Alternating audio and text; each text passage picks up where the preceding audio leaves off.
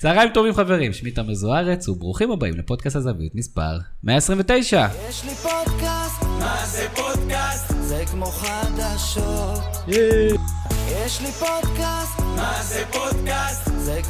טוב, שוב אתם מצטרפים אלינו לפודקאסט הזווית, הפודקאסט של אתר הזווית, הזווית.co.il, כנראה הפודקאסט הביתי בתבל, וכאמור הפודקאסט הוא חלק מהתכנים שלה, של הבלוגרים שלנו ואנחנו, שאנחנו יוצרים במסגרת אתר הזווית, אתר שהוקם בשביל לייצר לכם, קהל, קהל הספורט בישראל, תוכן איכותי בכל יום.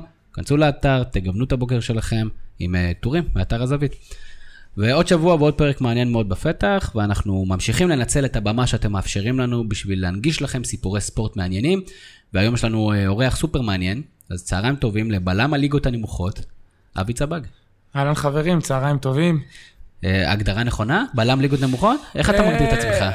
אני מגדיר את עצמי כשחקן כדורגל שהתגלגל לליגות הנמוכות ויצא לו לחוות ולטעום מהם יותר ממה שהוא חשב, אבל אין לי תלונות, אני מתעסק במה שאני אוהב, אז תענוג. מעולה, רוצה עבודה אבל במקצוע שלו. אז אה, אבי, בתור דוגמן במקצועך, במקצועך, מזל שאשתי הלכה, כמה אתה חושש להיכנס לנגיחות במהלך משחקים? האמת שהחלק החזק שלי במשחק הוא הנגיחות. אז אה, אני לא כל כך חושש, אה, אבל חשוב לי להדגיש, אני כדורגלן שמדגמן ולא דוגמן שמשחק כדורגל. או, יפה, אני, אני חושב שיש לנו את הכותרת. יש לנו, לגמרי. אני כבר רואה את הכותרת של הפרק. דרך אגב, היו כבר תאונות משחק? ברור, אה, אין, אין פה על מה לדבר בכלל, אבל אתה יודע, אני גם מקבל הרבה עקיצות מהקהל, אה, לך למסלול, אה, תיזהר לו להיפגע, אתה יודע, כל מיני עקיצות כאלה, יקוסית, אבל זה, זה נחמד. אגב, בדוגמנות, לא, יש לי שם כינוי, קוראים לי אבי כדורגל.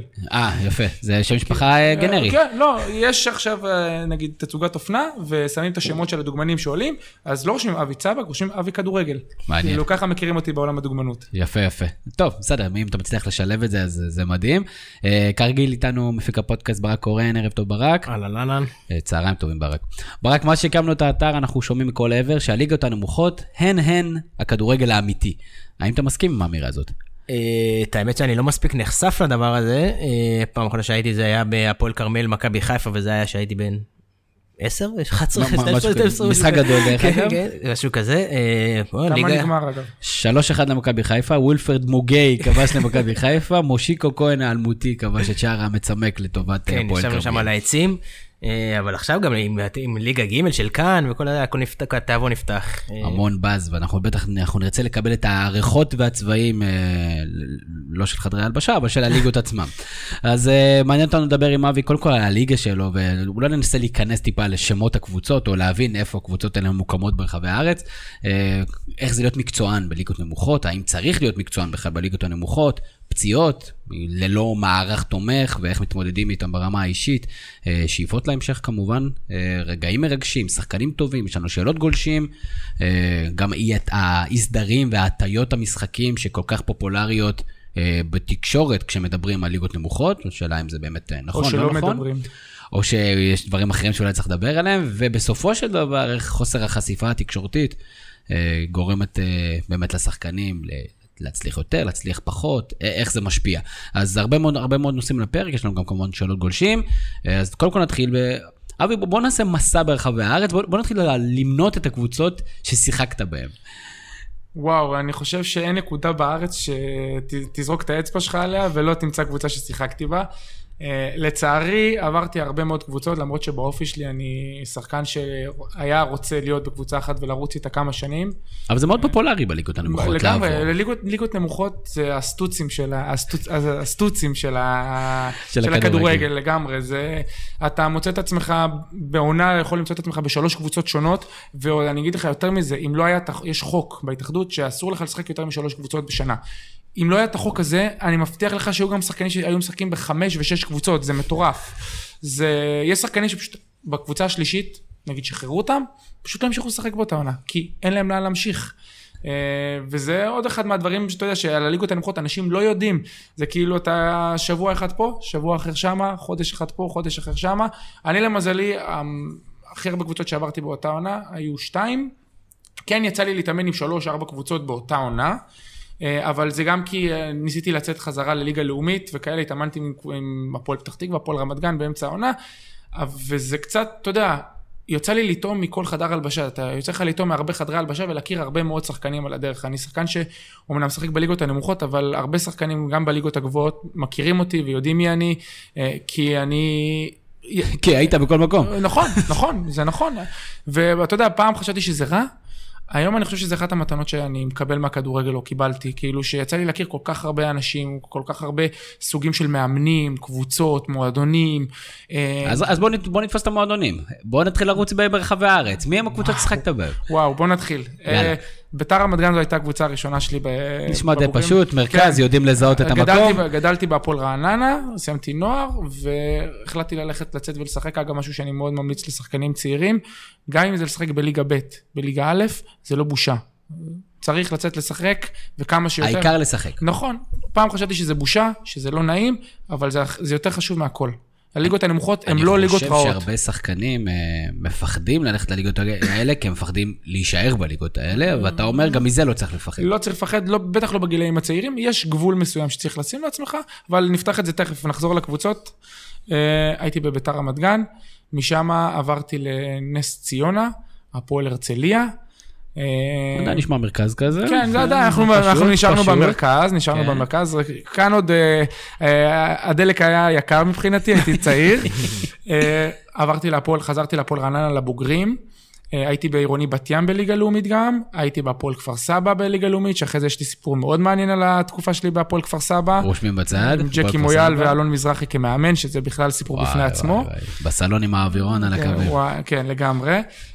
מהפועל כפר סבא.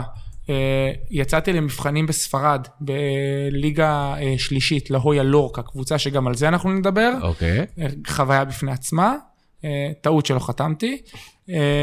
קביליו יפו, אחרי קביליו יפו עברתי ל...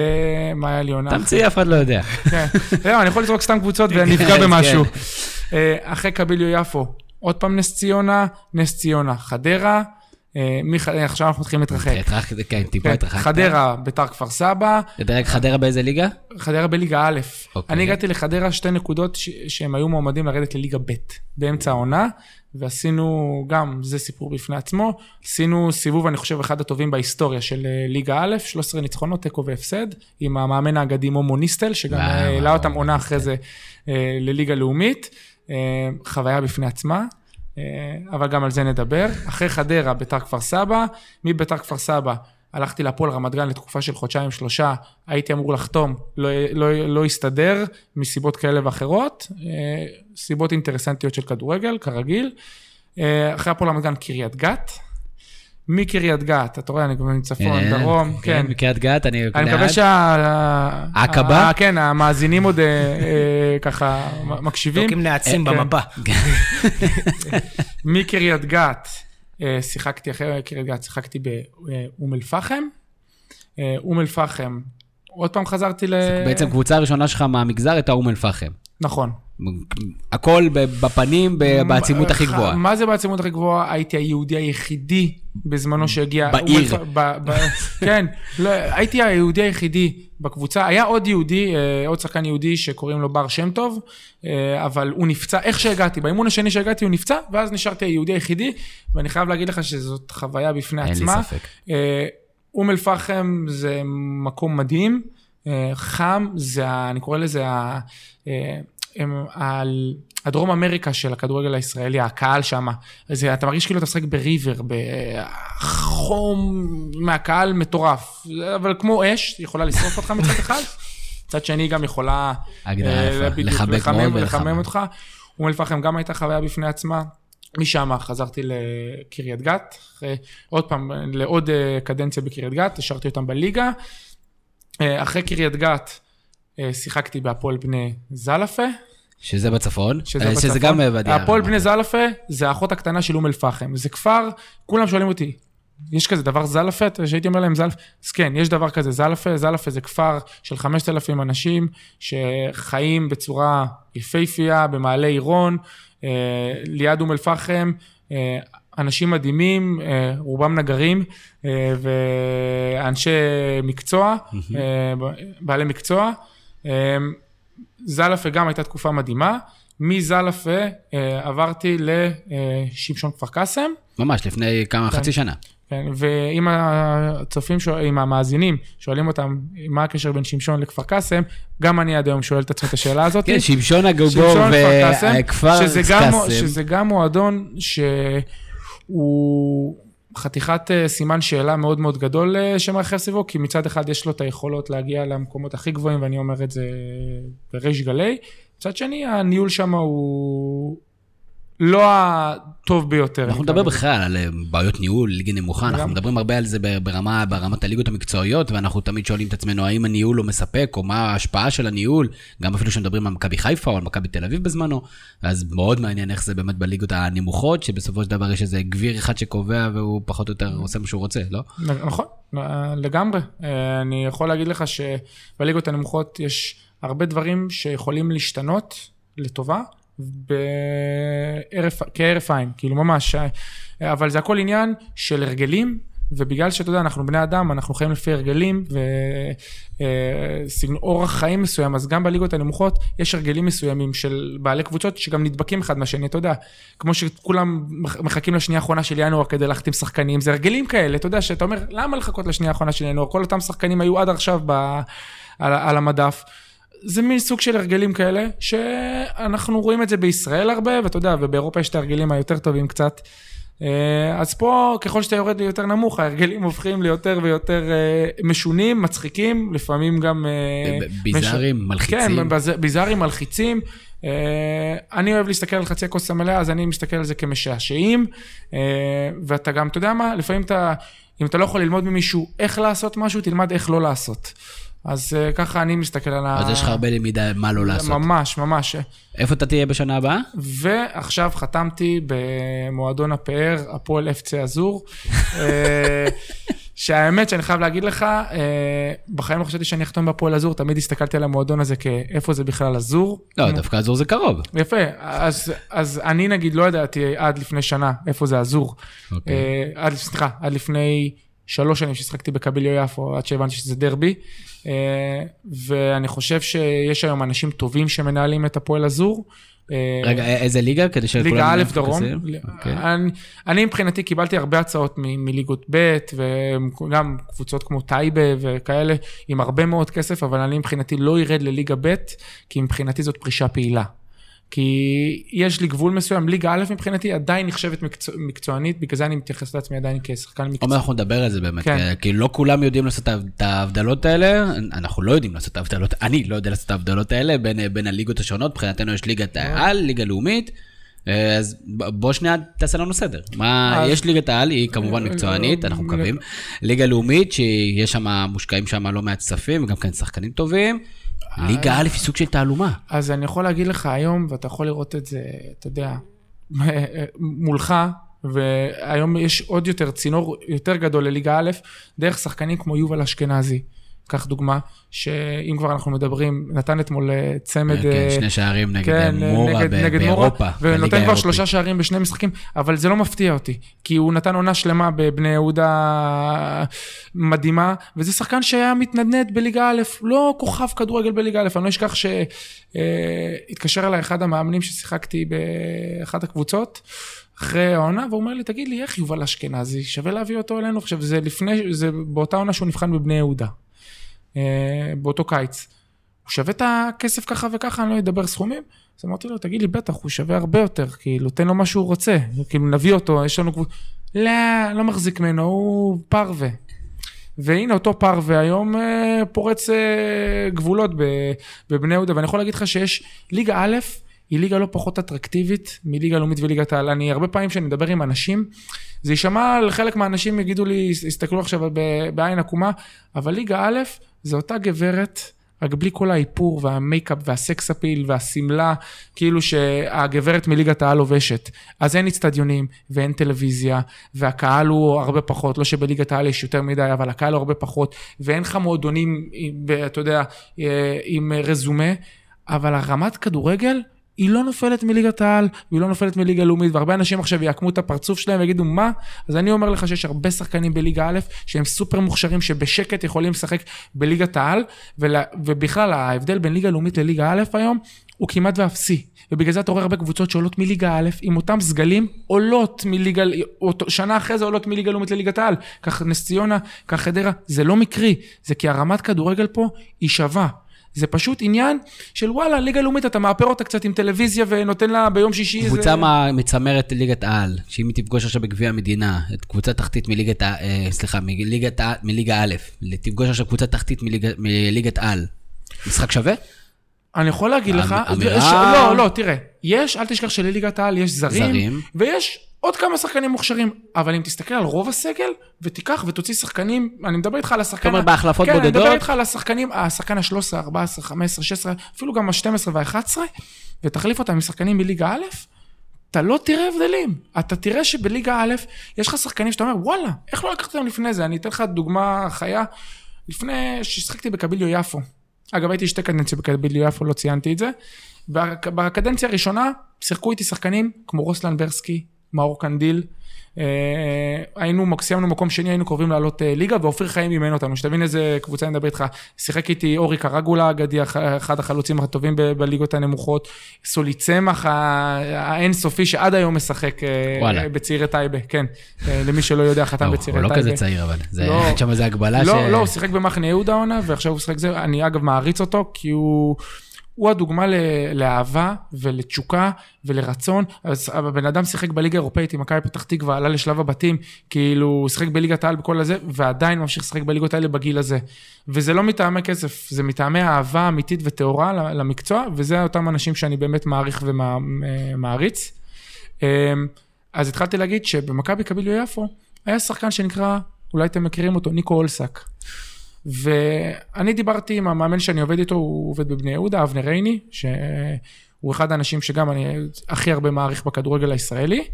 אה, אגב, היה איתו את הסאגה עכשיו, אני לא יודע אם, אם אתם זוכרים, עם מכבי חיפה, עם ה... זה שמכבי חיפה רצתה את המאמן כושר של בני יהודה, זה, זה אבנר. אוקיי. Okay. אה, אה, מה, מכבי חיפה רצה שחקן מבני יהודה? לא, זה לא הרבה זמן לא קרה. סתם מאמין כושר מבני יהודה. ברור, אם כבר כל השחקנים הם מבני יהודה, אז עדיף גם שמישהו שיודע לאמן להם בכושר. אז אותו דבר עלה לו, אגב, במשרה, כי בגלל שהם לקחו ממנו כל כך הרבה שחקנים, אז בא אברמו ואמר, אה, אני פה שם פה סטופ, אתם לא יכולים לקחת לי גם את המאמן כושר. אוקיי. אה, ומגיע לאבנר, אבל זה לא משנה. אבנר, הבאתי אותו לאימון, אבנר אמר לי, אתה יודע מה, תביא אותו. סיפרתי לאבנר על השחקן, אמרתי לו, אתה חייב לראות אותו.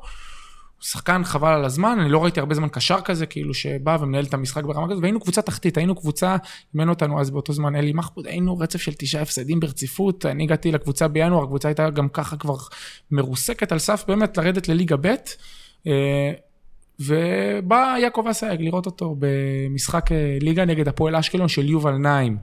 אה, עכשיו, הפועל אשקלון של יובל נעים, לא יודע אם אנשים שבקיאים בזה, דרסה את הליגה. קבוצה דומיננטית. דרס, אחת הטובות שהיו בהיסטוריה של ליגה א', דרסו את הליגה. אבי נימני היה אז עמד מאחורי הקבוצה, והיו להם שם שחקנים בלי סוף. והוא בא לראות את המשחק עכשיו, מקום ראשון נגד מקום אחד לפני האחרון, עם רצף של תשעה הפסדים.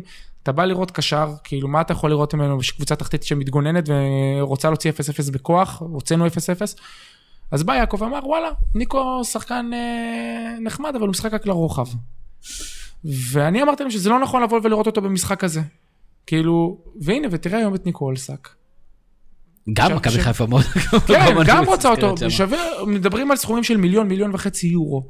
וזה שחקן ששחק בליגות הנמוכות והתגלגל, ואני אומר לך שיש עוד מלא כאלה, והיום יקיר ארצי שחתם בביתר ירושלים בליגה א', ואתה רואה שקבוצות פתאום נפתחות, הנה ביתר ירושלים עשתה בקיץ האחרון, פתחה את האימונים לשחקנים בליגות א', עשתה איזה מבחנים של 70, 60 שחקנים שבאו, אה, ולקחה משם שלושה שחקנים, שלום אדרי מטירה, תמיר עדי מקטמון, ואת אה, יקיר ארצי, שהוא בעיניי הפתעה מסחררת, שהחתימה אותו אה, בביתר ירושלים, שחקן שהגיע ממכבי יבנה. ואתה רואה שקבוצות נפתחות לרעיון הזה של להביא שחקנים בליגה א', תראה את נאור סבג, שיחק לפני שנתיים בליגה א' עם נס ציונה. פתאום כובש ושער בליגה האירופאית. זה לא מקרי, יש מלא שחקנים, האיכויות ברמה בליגה א', הן מצוינות, יש שחקנים סופר מוכשרים, אין מקום בליגה הלאומית וליגת העל לכולם, אז אתה תראה מלא שחקנים שמשחקים בליגה א', שהרמה לא יורדת. נכון, הרמת אימון, אני, אין על זה ויכוח, והרמות מתקנים והתנאים הם שונים לגמרי מליגה, מליגה א' לליגת העל וליגה לאומית, אבל מבחינת רמת כדורגל נטו, כשאתה בא עכשיו זה, זה אותו דבר. בוא, אני אשמח שתעשה לנו קצת סדר לגבי החיי היומיום, מה שנקרא, של, שחק, של שחקן בליגה א', איך זה עובד, כמה אימונים בשבוע, אם זה מקצועני, אם זה לא, מה, איך זה נראה אל מול שחקן אה, בליגת העל? או... אה, תראה, אתה יודע מה, מה שאחד הדברים שהתוודעתי אליהם בליגה א', זה שיש קבוצות שהן נמצאות באותה ליגה, אבל ההתנהלות בהן היא שונה לחלוטין. זה מדהים. אני כאילו למדתי את זה עם הזמן, אתה יודע, בהתחלה אתה אומר ליגה א', וואלה, אתה מגיע. קודם כל, בליגה א', ב-90% מהקבוצות, ארבעה אימונים, 95% מהקבוצות, ארבעה אימונים בשבוע, אה, שהם בדרך כלל אחר הצהריים. אממה, שנה שעברה הייתי בשמשון כפר קאסם, יש קבוצות שמשלמות הרבה כסף, ואומרות, וואלה, אנחנו משלמים לך הרבה כסף, כמו למקצוענים, אפילו יותר מבליגה לאומית, אנחנו עושים אימוני בוקר.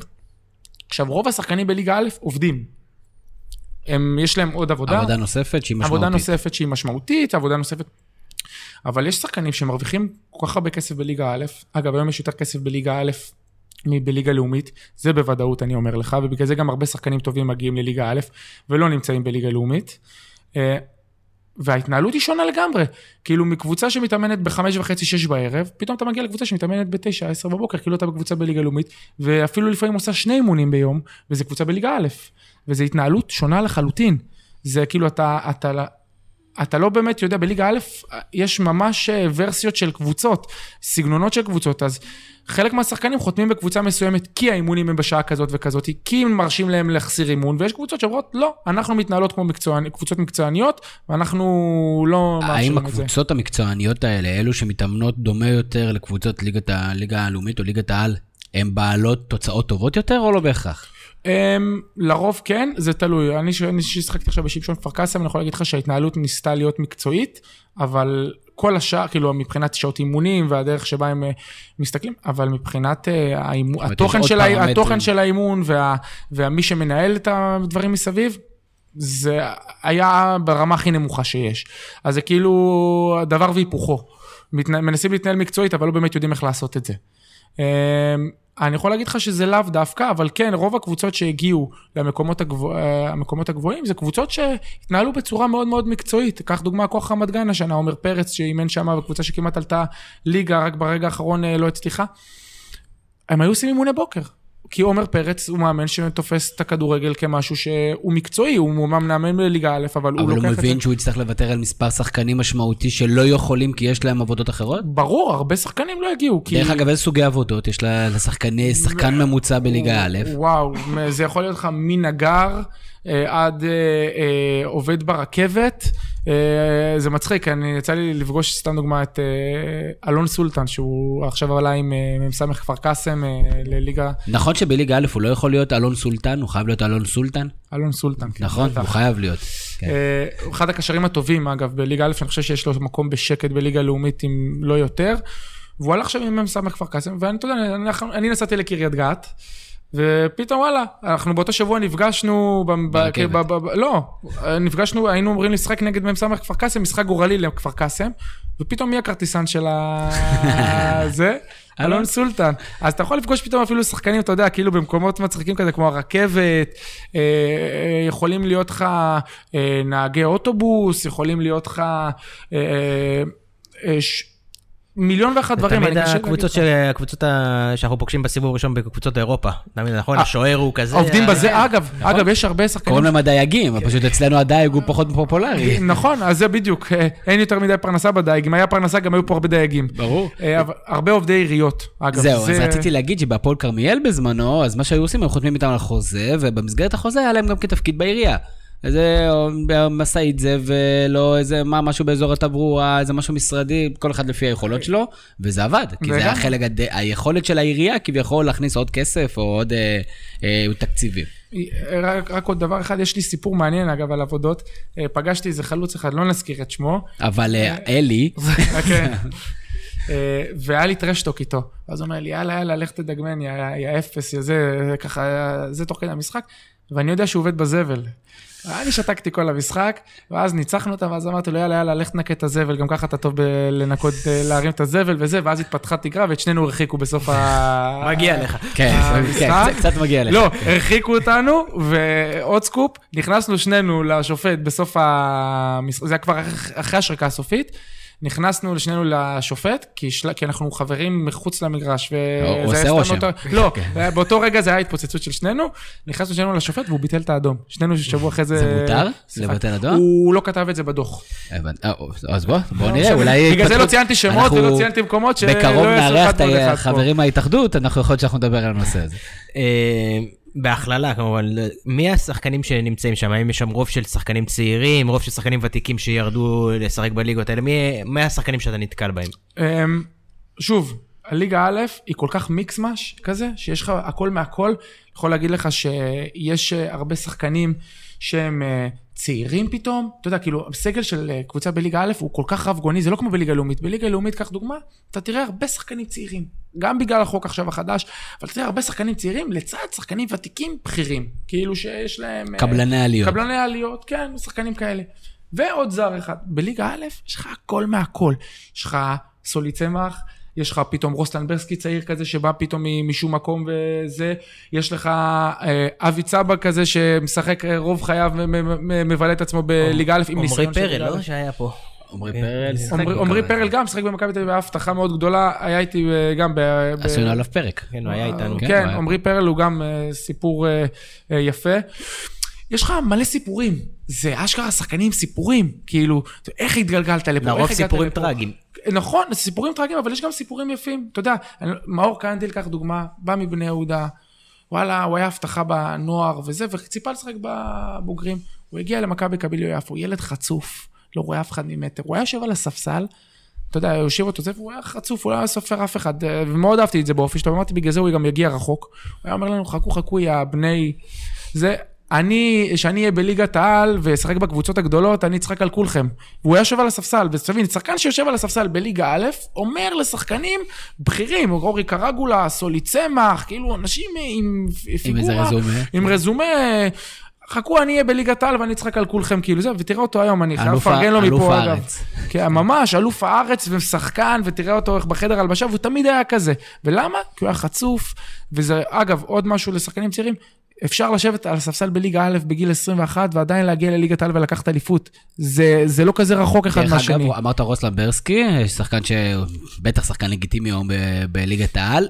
ראו את זה כשהוא היה, גם בתור ילד צעיר בליגות הנמוכות, ראו אותו, ראו את הכישרון, ראו שהוא משהו אחר מאחרים, או שאתה אומר, הוא היה בסדר. לא, אז, אז רוסלן, אני יכול להגיד לך, אתה יודע, לא אוהב, זה לא כמו יובל. יובל היה בסדר, יובל היה טוב, לא היה כוכב. יובל אשכנזי. כן, יובל אשכנזי. רוסלן בא על תקן כוכב כי הוא בא אחרי פציעות, כי מכבי תל אביב בנו עליו בנוער, והוא בא אחרי איזה שתי פציעות קשות בקרסול, הוא בא לליגה א' כדי להחזיר את הביטחון. שזה שוב פעם מה שהתחלתי, מה שאמרתי בתחילת הפרק, ששחקנים צעירים לא צריכים לפחד מהליגות הנמוכות, אבל עד לזמן קצוב ומסוים, ולדעת לאיזה קבוצות ללכת. כי כמו שאמרתי, יש התנהלויות שונות בכל קבוצה, ומספיק שאתה נופל על קבוצה אחת שההתנהלות שבה היא לא טובה לך, או לאופי שלך, מתאימה לאופי שלך, אתה יכול ליפול. אבל איך הוא יודע איפה ההתנהלות? לפנות לאבי צבק? לא. אה, זה קודם כל אה, עניין של אינטואיציה, כשאתה מגיע לחדר הלבשה, כשאתה רואה את ההתנהלות, כשאתה רואה את המאמן, כשאתה רואה מי מנהל את העניינים, תפקחו עיניים, תראו מי, מאמנים, מי מאמן, תעשו שיחה לפני זה, תבדקו את הרקע על המועדון, תשאלו שחקנים ששיחקו במועדון לפני זה. לשים את החלק הכספי בצד. ב... כסף, הזאת. בדיוק, אם אתם חושבים על כסף, אל תחשבו, בליגה א', בטח שאתם צעירים, אל תחשבו על כסף, תחשבו על איך אני משחק וממצה את עצמי ומוציא את עצמי כמה שיותר מהר. אני חושב שהיום העיניים על ליגה א', וה... בואי נגיד, עכשיו, היום ליגה א' נמצאת בזכוכית המגדלת של הכדורגל הישראלי, כי פתאום קבוצות הבינו שאפשר להוציא משם מציאות, ויש אחלה שחקנים. דרך אגב, אני חושב שזה היה לפני תקופתו של אבי, בכמה אתה היום אבי? 30.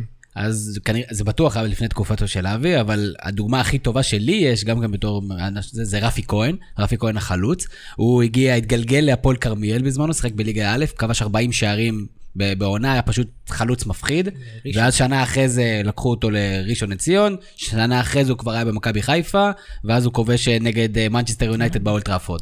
וכן, זה פשוט, לכו תראו. אין גבול לחלומות, והיום תראה את אה, יובל אשכנזי, שוב פעם, אני חוזר אליו כי אני אוהב, השם הזה מבחינתי הוא הראשון ששבר את התקרת זכוכית הזאת, קפיצה מליגה א'. אה, בצורה ישירה. בצורה ממש ישירה, ו, ומהמקומות, אתה יודע, לבוא למבחנים, ולא סתם איזה כוכב כדורגל שהביאו מליגה א' פתאום. אה, זה, והוא דוגמה וסמל, אני חושב, הוא נותן הרבה תקווה לשחקנים שנמצאים, והוא גם עשה את זה בגיל מאוד מאוחר יחסית, 25, לא, לא, לא 21, 22, ומבחינתי אין פה, אין פה על מה, אתה יודע, אה, בכלל לחשוב כליגה א', אני הייתי פעם, אני שיחקתי, אני היום, אני אתן לך דוגמה, וזה, מבחינתי זה האבסורד של הכדורגל, שאני שיחקתי בליגה לאומית, יש לי מעל 50 הופעות בליגה לאומית. לא הרבה אנשים יודעים את זה, כי אני בחמש שנים האחרונות מוצא את עצמי בליגה א'. אה, הייתי שחקן הרבה פחות טוב ממה שאני היום, והייתי בקבוצה כמו הפועל רעננה, קבוצה צמרת שתמיד התמודדה אה, אה, גבוה, ובבת ים ובכפר סבא, לא בקבוצות אה, שחיפשו את עצמן, והיום אני שחקן בשלוש רמות יותר טוב ממה שהייתי, ואני לא, ואני בליגה א', אני לא בליגה לאומית. כי? כי שאתה נכ... כי אני משכתי יותר מדי זמן ב...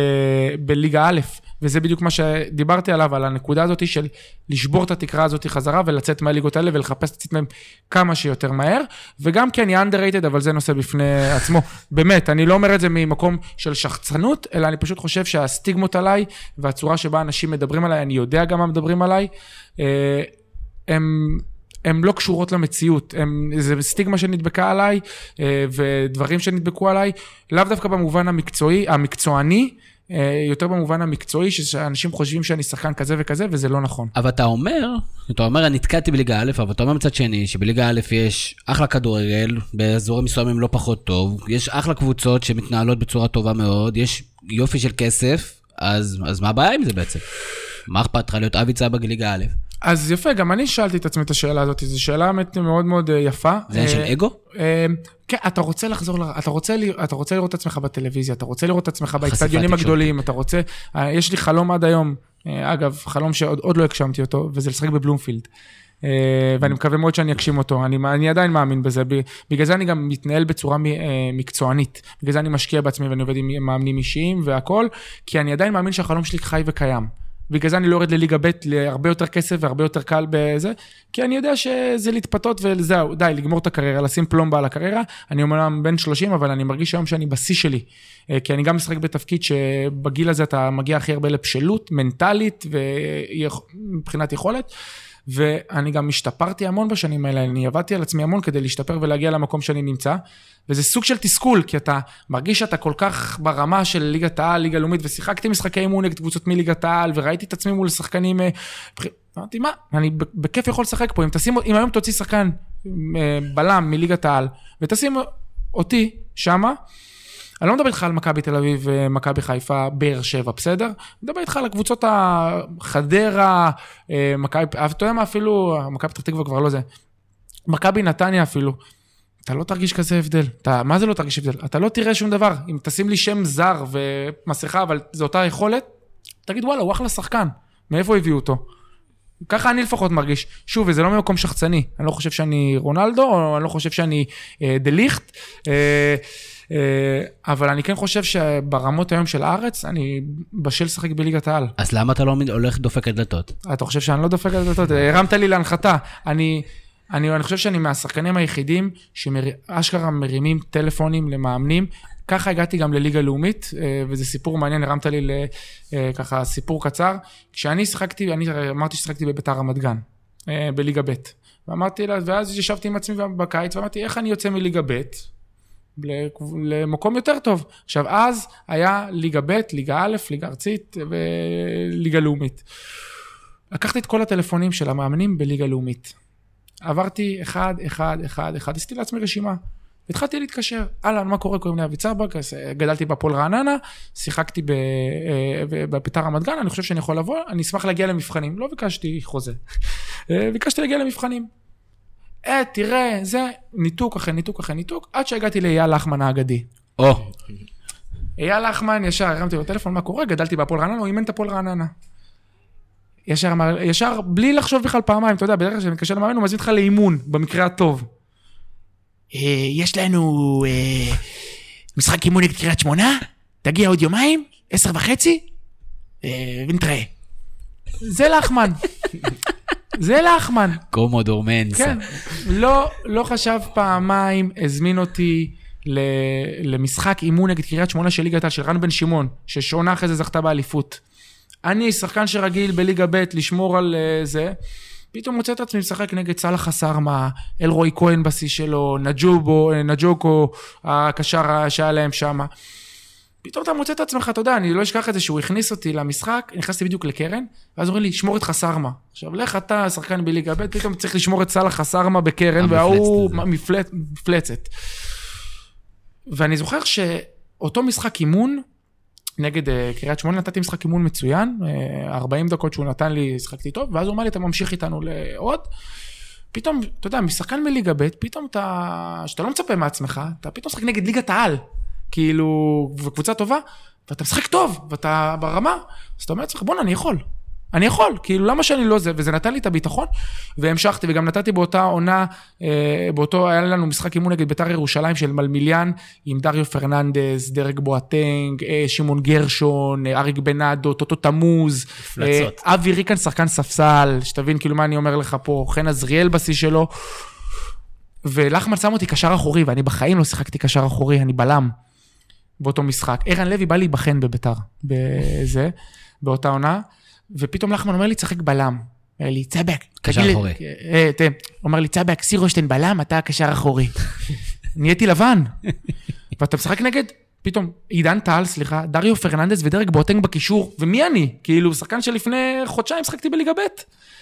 ואתה פתאום, אתה, וואלה, אני יכול לשחק. אני זה, ונתתי גול גם באותו משחק. ושם קיבלתי את החוזה גם, כאילו, שם זה באמת הוכיח לי שהכל אפשרי.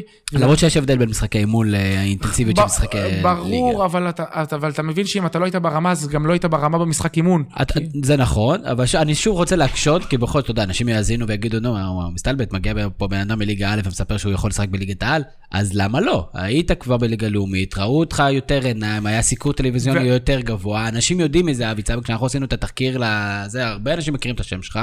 אה, לפעמים הרבה- יותר מדי, כן. ואתה יוצא עם אשתך וכל מיני דברים כן, באמת מאוד מאוד Mandate מטרידים, כן. מאוד, בדיוק, מנדייט, ממש ככה, כל מיני דברים מאוד מטרידים שלא לא, לא היינו בטוחים שאנחנו רוצים לחשוף, אבל אה, אתה, העלית את זה.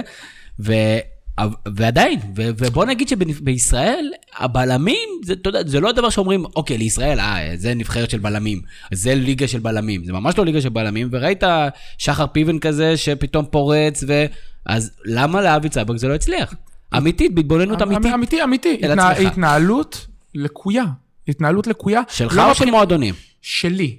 אוקיי. אני לא מפנה אצבע, גם יש לי אצבע מאשימה למועדונים, אבל קודם כל, כשאני מסתכל במראה, אני אומר, לא התנהלתי נכון. התנהלתי בצורה שהיא פזרנית מדי. זה שהרמתי טלפונים זה אחלה, זה אסרטיבי, אבל לפעמים הייתי קצת אובר. אני יכול להגיד לך שזה הסיפור שרציתי גם לספר, אה, על, אה, זה אחד מהסיפורים הנפלאים של הכדורגל הישראלי. אה, לא יודע אם הרבה זוכרים את זה, הפועל כפר סבא. אה, ג'קי מויאל לוקח את המועדון, אה, מחליט להיות הבעלים של המועדון, בלי שום חתימה, בלי לשים כסף, בלי כלום. לקח את המועדון. לקח את המועדון, אמר אני הבעלים, שם את אלון מזרחי מאמן, עם שום סמכות. אה, בדיעבד עכשיו אתה יודעים, יודע את זה. ואלון התקשר אליי, באותו- וזה אחרי שנתיים שהייתי שחקן ב... אותו אתה גם יודע לחכות? את מי, את אלון אה, מזרחי? לא, לא, אה. לא, אלון מזרחי זה... אי אפשר לדעת לחכות, רק לחמן, לחמן זה האגדי. אה, ואלון מתקשר אליי, אומר לי, אבי, בוא. הוא הכיר אותי מהאימונים האישיים, הייתי בא לעשות אימוני חלוצים, היה לו, הוא עושה אימוני חלוצים, אלון, הייתי בא להיות בלם. בשביל עצמי, הייתי אומר לו, אלון, אני רוצה לבוא להיות בלם, אחד על אחד, לשפר את האחד על אחד שלי, כאילו הייתי מגדיל ראש. אוקיי. ואלון זכר אותי, אמר לי, בוא תשחק אצלי אה, אה, בלם, אני צריך אה, שחקן. הגעתי לשם, התאמנתי איתם חודש, קיבלתי חוזה מג'קי, עשיתי אפילו ארוחה, אה, שמתועדת אגב בפייסבוק, עומר פדידה האגדי. אה, צילם את זה, ואתה יודע, שאני אומר תודה, איזה כיף לחתום בפועל כפר סבא, עשיתי ארוחה לכל החברים, כאילו לכל השחקנים. ואז הגענו לבקרה כדי להעביר אותי. משחק ראשון היה אמור להיות פקנטריה מבחינתי נגד הפועל רעננה, בטלוויזיה ביום שישי, זה לפני התקופה של ערוץ הקיבוץ, שהיה רק שידור אחד של, אה, אה, ביום שישי של משחק מרכזי של אה, ליגה לאומית. שידור ישיר, הוא גם מתרגל אותי בהרכב בתור מגן ימני. הרבה אנשים עכשיו מרימים גבה, אבי צבג מגן ימני, כן, היה לי תקופה גם כמגן ימני. אה, ואני מחכה, ל... אנחנו הולכים לבקרה, ושכחתי איך קוראים לו, היושב ראש של הבקרה, אורליצקי. לאון אורליצקי. כן, אומר לי, אבי, תברח משם, למה הפועל כפר סבא לא יכולה להעביר היום שקית במבה בבקרה. בבקרה. ואני מסתכל עליו, ואתה עם חוזה ביד, עם סכומים שרצית, במועדון שאתה רוצה להיות בו, ועוד יומיים יש משחק, והוא אומר לך שאתה, אין סיכוי שאתה עובר שם לא עכשיו, אלא בכלל. ואתה לא מאמין לו, אתה לא רוצה להאמין לו. וככה נמשך, אתה יודע, לא עברתי. וג'קי אומר לי, אל תדאג, שבוע הבא, שבוע הבא. ואלון גם כן, אתה יודע, ואני מתאמן. וזה, ועוד שבוע עובר, ועוד חודש, ועוד חודש וחצי, ועוד חודשיים, וכל פעם אתה קורא בעיתונים, הוא לקח, לא לקח, כן לקח, כן נתנו לו, לא נתנו לו. עד שיום אחד ב- לקראת ינואר, בינואר זה היה אפילו. בינואר, חצי בינואר, שנה היית שם. חצי שנה, מ- הייתי שם מספטמבר. אה, ג'קי ואלון לא מגיעים לאימון. אף אחד לא מגיע לאימון, רק השחקנים. ומסתבר שהם פשוט לקחו את הדברים ועזבו. ואז אתה מוצא את עצמך במועדון, אין לו אבא ואימא, אין לו כלום, ואתה מחכה לדעת מה איתך, החוזה ש... אגב, חצי שנה קיבלת כסף? לא קיבלתי כלום. הוא הבטיח לי שהוא ישלים לי את כל מה שאני לא מקבל עכשיו, הוא ישלים לי, כי אסור לו לשלם לי כאילו בלי בקרה. וחיכיתי וחיכיתי וחיכיתי, ועוד פעם, זה נאיביות, זה התנהלות. אגב, זה מה שאני מפנה לעצמי התנהלות. במקום לקום, לשים, לשים את החוזה, וואלה, ולהגיד, יאללה, אני הולך למקום שבאמת ייתן לי לשחק וזה, בזבזתי חצי שנה. ורצו אז שאני ארד לליגה א', בינואר, כבר קיבלתי הצעות מליגה א', מאוהד בוזגלו אז אימן בעמישה ופתח תקווה, ולא רציתי, אמרתי, מה, ליגה א', אני ארד לליגה א', אני שחקן ליגה לאומית, אתה יודע, כאילו, אתה מסתכל על עצמך אחרי שנתיים בליגה לאומית, שאתה נותן שנתיים מדהימות, פתאום מוצא, מוצא את עצמך, כאילו, רוצים אותך בליגה א', ואמרתי, שום סיכוי, אני הייתי בליגה ב', אני לא חוזר לליגות האלה. ואז בזבזתי שנה, לא שיחקתי כי בגלל האגו שלי, כי אה, באו בסופו של דבר תמיר שום, אה, הבן של אה, יצחק ודוד של טל בן חיים, אה, שכחתי איך קוראים לו. אה, משהו בן חיים? כן, משהו בן חיים, והם לקחו את הקבוצה, ואמרו לי, תודה, אחרי אימון אחד, תודה רבה לך על השירות שלך למועדון, אנחנו מביאים, הביאו את שמואל קוזוקין, שבאותה עונה אחרי זה פרש, אה, ואנחנו לא צריכים אותך כבלם. לא הכירו אותי בכלל, פשוט החליטו, הכי קל זה להזיז את האנשים של ג'קי, אני כאילו נתפסתי כאיש של ג'קי, כאילו שחקן של ג'קי, זיזו אותי הצידה, ואני באותה עונה לא שיחקתי שנה כדורגל בגלל זה. ואז אתה צריך למצוא את עצמך, מציע את עצמך למועדונים בליגה לאומית, אחרי ששנה לא שיחקת כדורגל. כי, כאילו אין לך הופעה אחת רשמית. ושם זו הייתה ההתנהלות הכושלת שלי, שם התחילה ההידרדרות. התפתיתי ללכת לקביליו יפו אצל ליאור זאדה, אה, בשביל אה, לעלות ליגה. וברגע שלא עלינו ליגה, נתקעתי בליגה א', זהו, כאילו, אני גם ככה לא שחקן סקסי מספיק, כדי להגיד, אוקיי, הוא ירד לליגה א', בוא נחזיר אותו, הוא כוכב כדורגל, יש לו זה, אני בלם, אני נחשב אפור, אני נחשב... וזה תקע אותי. אבל אתה אומר, אתה לא מצטער שנתקעת. ממש לא, אני היום, היום, כשאני מסתכל על הקריירה שלי, אני אומר לעצמי, וואלה, אני כל כך נהנה, כל כך טוב לי, אתה יודע מה, אז אני לא שמות סקסיים, ואני לא משחק במ"ס אשדוד, ובמכבי נתניה, ובמכבי תל אביב, ו, ואתה לפעמים צריך להסביר שיש לך משחק אה, אה, הפועל בני זלפה נגד מ"ס טירה, אה, ואתה יודע, אנשים שואלים אותך, איפה אתה משחק? כאילו, תמיד שואלים אותי, מה אתה עושה בחיים? אז אני אומר, כדורגלן. אני עד היום אומר כל הזמן, כדורגלן, כי זה מה שאני עושה. זה, זה מה שאני חי, זה מה שאני עובד בו. ואיפה אתה משחק? ואז בשאלה הזאת, כן, זלפה, כן. אני תמיד מקווה שלא ישאלו אותי איפה אני משחק, אבל אתה יודע מה, היום התבגרתי, לא אכפת לי, אני נהנה, הם משלמים לי לעשות את מה שאני חייב לעשות, זכיתי. אני קם כל בוקר עם חיוך ואני אומר, תודה, ואני חושב שיש לי אחלה קריירה, ויצא לי לחוות ולראות ולהרגיש אנשים. יכולתי להגיע יותר רחוק עם התנהלות יותר נכונה, אבל גם על זה אין חרטה, למדתי.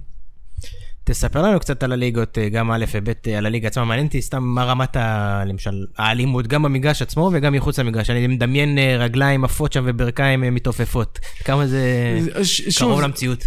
זה, זה הסטיגמות ה, ה, ה, שהיום הן קצת שגויות. יש משחקים שאתה תראה במגרשים קשים, כמו אזור.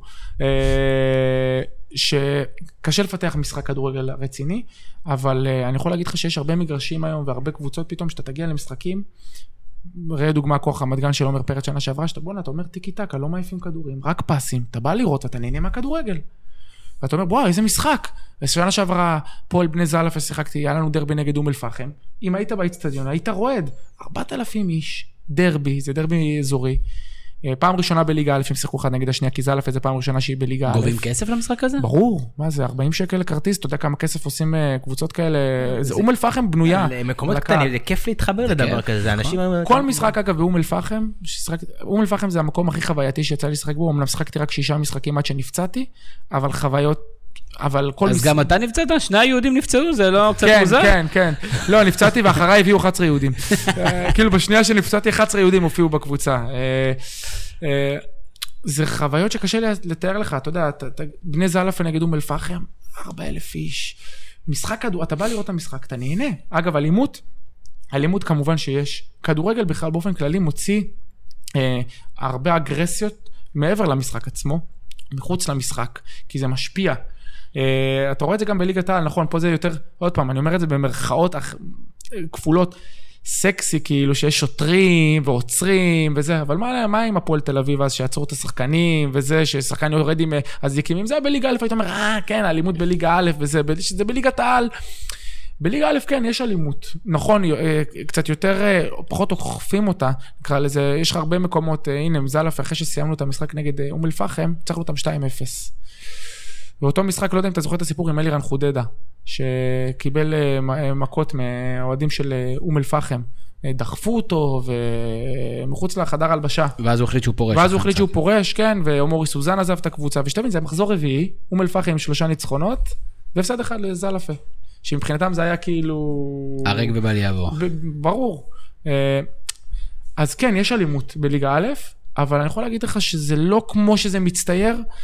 וזה הרבה יותר מקצוע, אה, ליגות א', ליגה א', לפחות ליגה א', אני יכול להגיד גם היום בליגה ב', אני רואה גם בליגה ב', האמת שאני לא, מקור, לא מעורה במה שהולך בליגה ב', אבל אני שומע הרבה שהרמה עלתה בליגה ב', פתאום להיות שחקן בליגה ב', אתה צריך להיות שחקן טוב, אתה לא יכול להיות לבוא מהשכונה עם קרס ולהגיד וואלה אני שחקן בליגה ב'. וזה מדהים. זה בדיוק השאלה הבאה שלי, עד כמה מקצוענים בליגות האלה, עד כמה מקצוענות, לפחות אה, מה שנקרא בליגה ג' בסדרה לפחות, אתה רואה אנשים עם אה, נרגילות וסיגריות ואחרי זה עולים למגרש, אה, עד כמה זה קרוב למציאות. ובכלל, איך, איך עושים, האם יש scouting לדבר הזה, או איך, איך בונים קבוצה? זה מי שרוצה מגיע, או, או יש שמות מוכרים בליגה, איך זה עובד? זה מפה לאוזן, אה, הרבה פעמים, או הרבה פעמים מאמן שממליץ על מאמן. אתה יודע, בסופו של דבר אנחנו ביצה קטנה. כולם מכירים את כולם, שואלים שנייה מאמן, וזה אגב, זה שם גם אני נפלתי, כי כששואלים מאמנים עליי, או אנשים, אנשי כדורגל, היי, תגיד לי איך אבי צבג, הוא הציע לי לבוא להתאמן, אה, או הוא הציע לי לבוא למבחנים. אז היו אומרים לך, וואלה, הוא ככה, והוא ככה, והוא ככה, והוא ככה. אה, אני, אני פעם ראשונה שאני נתקלתי בזה, אגב, אה, היה בנס ציונה. התאמנתי שם, ואז אוהד בוזגלו בא אליי, אמר לי, תקשיב, אבי, אם אתה היית שומע מה אמרו לי עליך, אחרי שבועיים של אימונים, לפני שהגעת לפה, היו נופלות לך אוזניים. אמרו לי שאתה ככה ואתה פה ואתה שם, אני לא רוצה להגיד את המילים האלה כי זה... הוא אומר לי, בואנה, אני רואה במגרש, אני בא לאימונים, אני רואה שחקן אחר לגמרי, כאילו, זה מדהים, כאילו, איך אנשים, וזה, עוד פעם, ככה זה עובד בליגה א', הרבה פעמים שחקנים נופלים על הרפרטואר שלהם, על השם שלהם, על הסטיגמה שלהם, קבלן עליות, זה שחקן מהיר, זה... אין באמת scouting, יש קבוצות רציניות, עוד פעם, כמו שאמרתי על ההבדלים בין הקבוצות, יש קבוצות שאשכרה יודעות, באות, עוקבות, רואות אה, שחקנים ובונות סגל אה, בצורה חכמה לעלייה. אבל רוב הקבוצות, או שזה שאריות של מה שנשאר ולא ככה בונים, לפעמים מבחנים מהליגות הנמוכות יותר. אה, אבל אני יכול להגיד לך שהיום זה הרבה יותר מקצ... מקצועי, כי יש סכומים לא קטנים, ואף אחד לא ייתן סכום לשחקן על, על... כי אמרו שהוא שחקן טוב. באמת מחפשים ורואים. אני, אתמול דיברתי, אגב, אה, הייתי באירוע, ופגשתי שחקן של הפועל קלנסווה, שעלתה מליגה ג' לליגה ב'. שאלתי אותו, תגיד לי, איזה סכומים נותנים בליגה ג'? סקרן אותי. אתה יודע, נפלו לי האוזניים ששמעתי, 8,000, 9,000. החלוץ של הפועל קלנסווה מקבל 12,000 שקל בליגה ג'. עכשיו, אתה מבין מה אני אומר לך פה? זה שלושה אימונים, שזה כאילו, אתה בא למשחקים לפעמים בשביל להעביר את הזמן, זה העבודה הכי קלה בעולם, כביכול במרכאות. אבל יש סכומים לא, לא קטנים, ובגלל זה, כמו שאתה שואל, אתה יודע, זו שאלה לגיטימית, שאני חושב שיש הרבה יותר מודעות, גם יש הרבה סוכנים היום בליגות הנמוכות, אפילו יותר מבליגות הגבוהות, שהבינו את הפוטנציאל ואת הכסף שמתגלגל, ומעבירים שחקנים בין קבוצות. פעם זה לא היה, כי לא היה את הכסף הזה. יש כסף במעברים כאלה, בין, ששחקן רוצה לעבור בין קבוצה לקבוצה, יש אה, תשלום בין הקבוצות? יש כרטיס לשחקן, חוזים? לפעמים כן, לפעמים שחקן שרוצה לעבור, אז דורשים לפעמים כסף. אני נתקלתי בכמה, זה נדיר. החוזים הם תמיד לשנה? החוזים הם תמיד לשנה, לפעמים אה, יש גם לשנתיים. קח דוגמה שמשון כפר קאסם, יש שחקנים שחתמו לשנתיים. כי המועדון תפס את עצמו כמקצועי שהולך להיות בליגה לאומית, החתים שחקנים לשנתיים. יש מועדונים שמחתימים לשנתיים, ב-90% מהמקרים, לשנה אחת. אמ, אבל... כי, כי זה תלוי בתקצובים אה, עירוניים, נכון, כל מיני שאי אפשר לדעת מה יהיה בעוד שנה? בדיוק. האמת שאמרת, ענית בעצמך על השאלה הזאת, זה בליגה א' לרוב זה ככה, כי אין ודאות לגבי מי יהיה בעונה הבאה בקבוצה, מי יהיה בעוד חודשיים בקבוצה. אה, אני לא יודע אם אתם יודעים, אבל בליגה א' אתה, יש חופש מעבר אה, חופשי עד ינואר. לא כמו בליגת העל, שנסגר חלון העברות בספטמבר. וזהו, עד ינואר. בסדר, בכדורסל אתה יכול להעביר עד אה, חודש יוני, חודש אחרי שנגמר כן. המשחק. כן, אבל שוב, זה משחק שונה, גם אתה יכול להחליף תוך כדי משחק מיליון פעם. בכדורגל, אז אה, זה מצחיק שכאילו שתי ליגות מעל, כאילו, שתי ליגות מסוימות מתנהלות בצורה מסוימת, והליגות האחרות לא. ולמה? בגלל שלוקח בגלל, זמן להקים כן, תקציבים? בגלל שזה לא מקצועי, בגלל שיש יותר, אתה יודע, אתה לא יכול, קבוצות לא לפעמים לא יכולות להתחייב וצריכות להשתחרר מחוזים של שחקנים. אה, אני חושב שזה, שזה נותן גם, אתה יודע, בגלל זה גם הרבה שחקנים, הרבה פעמים משוחררים מקבוצות, אתה יודע, לפעמים אתה נותן חצי משחק לא טוב, וביי ביי. כאילו, אני... כי הכל קפריזי. הכל קפריזי, פציעה, נפצעת. אום אל-פחם, שיחקתי שישה משחקים בקבוצה, חמישה משחקים שמרנו על רשת נקייה. תסכים איתי שלבלם זה, מספרים יפים. נשמע לא רע. נשמע לא רע, נכון? יפה, במשחק השישי שנפצעתי בו, נפצעתי ממש בחימום, אגב, אימן אותי אחמד סבא האגדי, שזה עוד אחד מהמאמנים היותר צבעוניים שיצא לי לפגוש בזה. שגם, הוא, שגם כן. הוא הגיע ממג'דל קרום למכבי נתניה להיות מלך שערי ליגת העל. הוא גם אחד הסיפורים, הוא אחד הסיפורים הראשונים, אני חושב, שחוץ מרפי כהן, שהיה באמת החל, החלוץ תרתי משמע של השחקנים מהליגות הנמוכות. ונפצעתי. תמיד הוא היה משחק עם כרמיאל, כשהוא היה משחק במג'ל קרום, כולם היו מפחדים ממנו, היו יודעים שאחמד סבא מגיע, הוא היה מפרק את כל הליגה, ואז פתאום מישהו החליט לבוא לקחת אותו, מכבי נתניה, מלך שערי ליגת העל, שלום על ישראל. בדיוק, אז אותו דבר, אז היה לי באום אל-פחם פציעה של, אה, זה היה חודש וחצי, כאילו קראתי את המפסע בחימום, עליתי עדיין לשחק, טעות חיי, אה, אבל האדרנלין והאווירה באצטדיון, אגב, מטורפת. זה גם סיפור מעניין, אני לא אשכח את זה, עליתי לשחק ואני יודע שאני לא, כאילו, מה זה יודע? בפס הראשון שקיבלתי... אתה מרגיש. אני, אני, מה זה מרגיש? אתה, הזרמים, אתה לא יכול לרוץ. ואני לא אשכח את זה, שחקנו נגד הפועל כפר כנא, שיחק אה, בהפועל כפר כנא אז אה, היום חלוץ אימתני בליגה לאומית, מוטי מלכה. ואני זוכר שאחד הקשרים, אחד הקשרים שניסה להחזיר לי פס, זה היה דקה חמישית, שישית, והוא פשוט נתן פס למוטי מלכה, ומוטי מלכה נשאר אחד על אחד מולי לבד. ואני יודע שגם אחותי הייתה יכולה לעבור אותי בזה, רק צריך לרוץ עם הכדור. ואני שיחקתי אותה כאילו אני עם הרגליים נמוכות, ומסתכל לו בעיניים, אתה יודע, אתה צריך לשדר שאתה, אין, אתה לא עובר אותי. ולמזלי הוא ניסה לבעוט בעט עליי, הוציא אותי ענק. כאילו הצלתי שער, נשכבתי על הדשא, ואמרתי, תעשו חילוף. חוק מרפי, הבלם שהיה צריך להחליף אותי, שהוא היום הוא עוזר מאמן של אום אל-פחם, אחד הסמלים, קילני קוראים לו. אה, עד שהוא הסתדר עם המגנים ועם הגרביים, לקח לו עשר דקות, אז נשארתי עוד עשר דקות על המשחק, ואני יודע שאני לא מסוגל לעשות כלום. ויש לך 2,500 איש בקהל של אום אל-פחם, שאם אתה תעשה טעות אחת של גול וידעו שעלית פצוע, אתה לא, אתה לא שאתה תהיה פצוע, אתה תהיה בריא, אבל לא בעולם הזה. אבל למה עלית פצוע?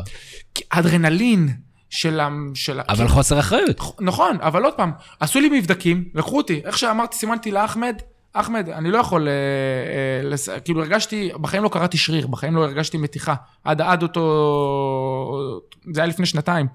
אה, בגיל 20, פתאום, סליחה, לפני שנה וחצי, פתאום בגיל 29, פעם ראשונה שאתה מרגיש שריר, אתה לא יודע איך זה מרגיש, אתה לא יודע אם קראת, אם זה סתם היה עכשיו איזה זרם כזה. והם עשו לי מבחן כשירות, אז כאילו אמרו לי, תרוץ ישר, הוא עושה לי, עשה לי הפיזיותרפיסט שם בחדר הלבשה. אמרתי לו, וואלה, אני יכול, ואתה יודע, והם מדרבנים אותך שם, יאללה, יאללה, תעלה. אתה כולך באדרנלין, אומר, יאללה, אני עולה. נשמע כאילו אתה בשבי. אתה יכול, לא, אתה, לא עליתי מפחד, עליתי מאש, יש לך קהל, אתה רוצה לעלות למשחק הזה, גם היינו מקום ראשון נגד מקום שני, כפר כנא נגד אה, אום אל-פחם, אתה רוצה, משחק עונה, מה, תפסיד אותו? גם. עליתי, זו הייתה טעות בדיעבד, אבל uh, יצאתי מזה בנס. Uh, והנה, מה שהתחלתי לספר על הסיפור הזה, זה שאום אל-פחם אחרי אותו משחק, והיה לי שישה משחקים מצוינים שם. חתכו אותך. כן, החליטו לחתוך אותי, למזלי היה לי סעיף, לא משנה, הסתדרתי איתם, ש... בגלל שהיה לי חוזה גדול, אבל פתאום אתה מקבל טלפון, אם אין לך סעיף שאומר לך, וואלה, אנחנו צריכים לפצות אותך בככה וככה, יכולים לחתוך אותך בכל שלב. ביתר כפר סבא מועדון שהיה עד היום בעיה בליגה א', כל החוזים שלו הם פתוחים. שחקן יכול לקום מתי שהוא רוצה לעזוב את הקבוצה, גם מחר, לא משנה, המועדון לא יכול לעמוד, אה, לא יכול אה, זה, והם יכולים לשחרר אותו בכל שלב. אה, בוא נדבר קצת על הכשירויות של המשחקים, התחלנו לגעת בנושא הזה, שוב, לא יודע כמה אפשר לדבר על זה, אבל, אבל את הפעם הרגשת משהו שהוא לא תקין, מה שנקרא? כן, יש האמת סיפור אחד שעברתי בפן האישי, אני לא יודע לגבי משחקים אחרים. מעולם לא הרגשתי לא ש... לא צריך לציין כן, קבוצות. כן, לא לציין כן, קבוצות, כן. לא לציין שמות, כן, לא לציין כלום, כן. אבל כן קיבלתי טלפון משחקן של הקבוצה היריבה, שהם היו צריכים את המשחק. הוא ככה דיבר איתי ואני כבר הבנתי עוד לפני שזה, למה אני מקבל את הטלפון פתאום. אה, ואנחנו גם היינו צריכים אה, באותו זמן את הנקודות. ואמרתי לו, ובלי קשר, גם אם לא הייתי צריך את הנקודות. אמרתי לו, תקשיב, אתה התקשרת לבן אדם הלא נכון. תתקשר להוא והוא. לא. אתה יודע שמי שמתעסק עם זה אצלנו זה הוא. כן, כן, למה אליי? יש לי את המספר, יש לך בוואטסאפ? לא. אה, אמרתי לו בצורה אה, חד משמעית, אין פה על מה לדבר בכלל, אבל זה רק, אתה יודע, פתאום פתחת... אתה חושב שנתקלת בזה? ראית פעם? אתה חושב שאתה חושב לפחות שראית? בדיעבד, כן. אחרי שקיבלת את השיחה הזאת, כן. בדיעבד התחלת לגלגל אחורה, אמרת, אה, אולי במשחק הזה היה ככה וככה? כן, היו לי הרבה פעמים שפתאום משחקים, אה, אתה לא מבין איך הפסדת אותם, או אתה לא מבין איך ניצחת אותם. אה, לא שאלתי יותר מדי שאלות, לא ניסיתי להיכנס לזה, כי לפעמים, אתה יודע, אני בן אדם שמעדיף לפעמים לא לדעת.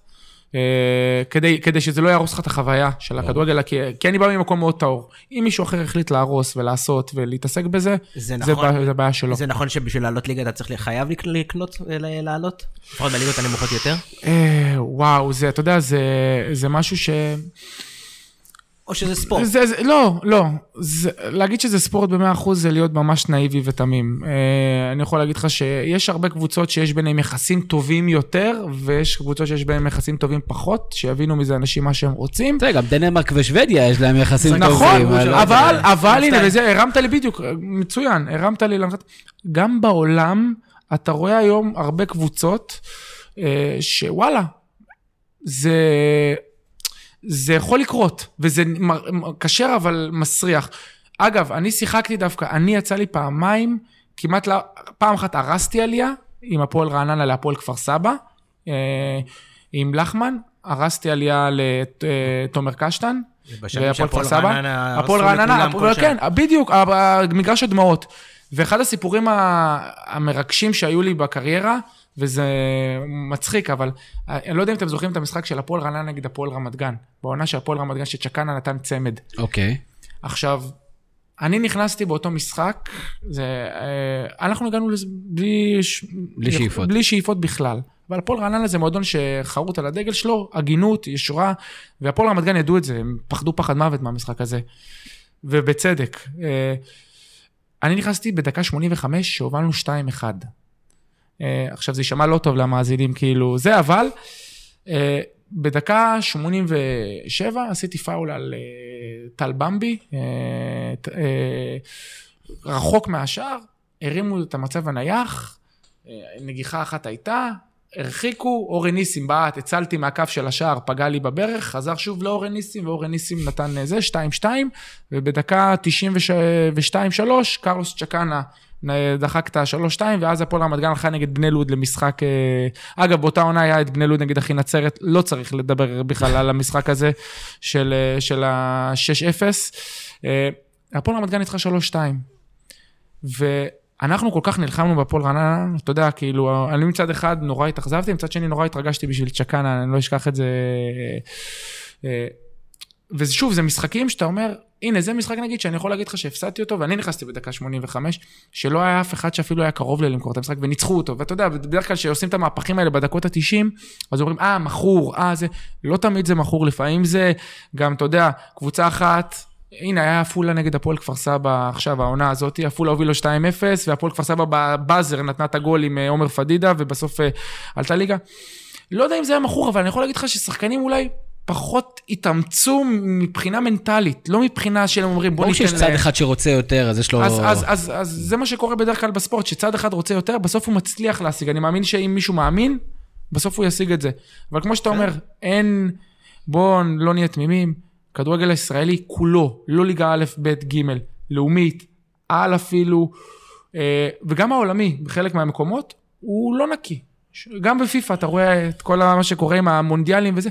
כדורגל הוא לא נקי, אבל אני חושב שזה בכל מקצוע ככה. איפה שיש כסף, בדיוק. שם צריך להיזהר. נכון. Uh, שאלה אחרונה לפני שאנחנו, תענה לי בקצרה לפני שאלות הגולשים, uh, נושא של, דיברת על פציעות, מה עושה שחקן בליגת נמוכות עם פציעה? יש מערך, אתה צריך לטפל בעצמך, איך זה עובד, איך מתמודדים עם זה? אז בשנים האחרונות, זה יפתיע את חלק מהמאזינים וגם אתכם, אני חושב.